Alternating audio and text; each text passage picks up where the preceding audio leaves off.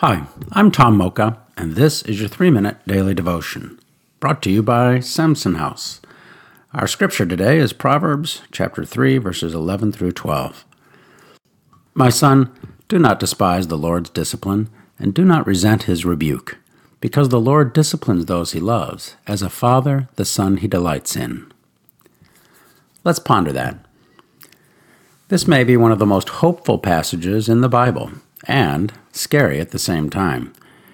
If we are children of the Father, then we are going to be disciplined by Him because He loves us. Yikes. The hopeful part of this is this some of the trials we face are actually the Father shaping us into the likeness of His Son. I have a dear friend who, when he tells his story, is fond of saying, God, in His great mercy, saw fit that I was found out the very first and only time I had an affair.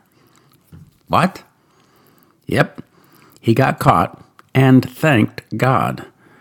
He knew the Father was disciplining him for his transgression out of love.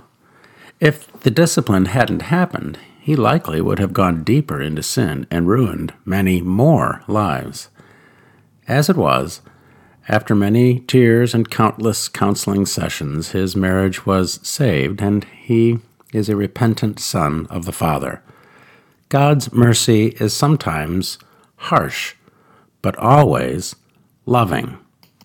There is one other point I feel needs to be made. The writer of the proverb addresses this to my son. Our sons are more vulnerable in this day than any other day in history.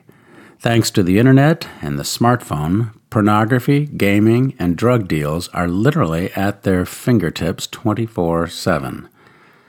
The average age of introduction to porn for young boys is somewhere between 8 and 10 years old. We have to somehow encourage our young boys not to despise the Lord's discipline.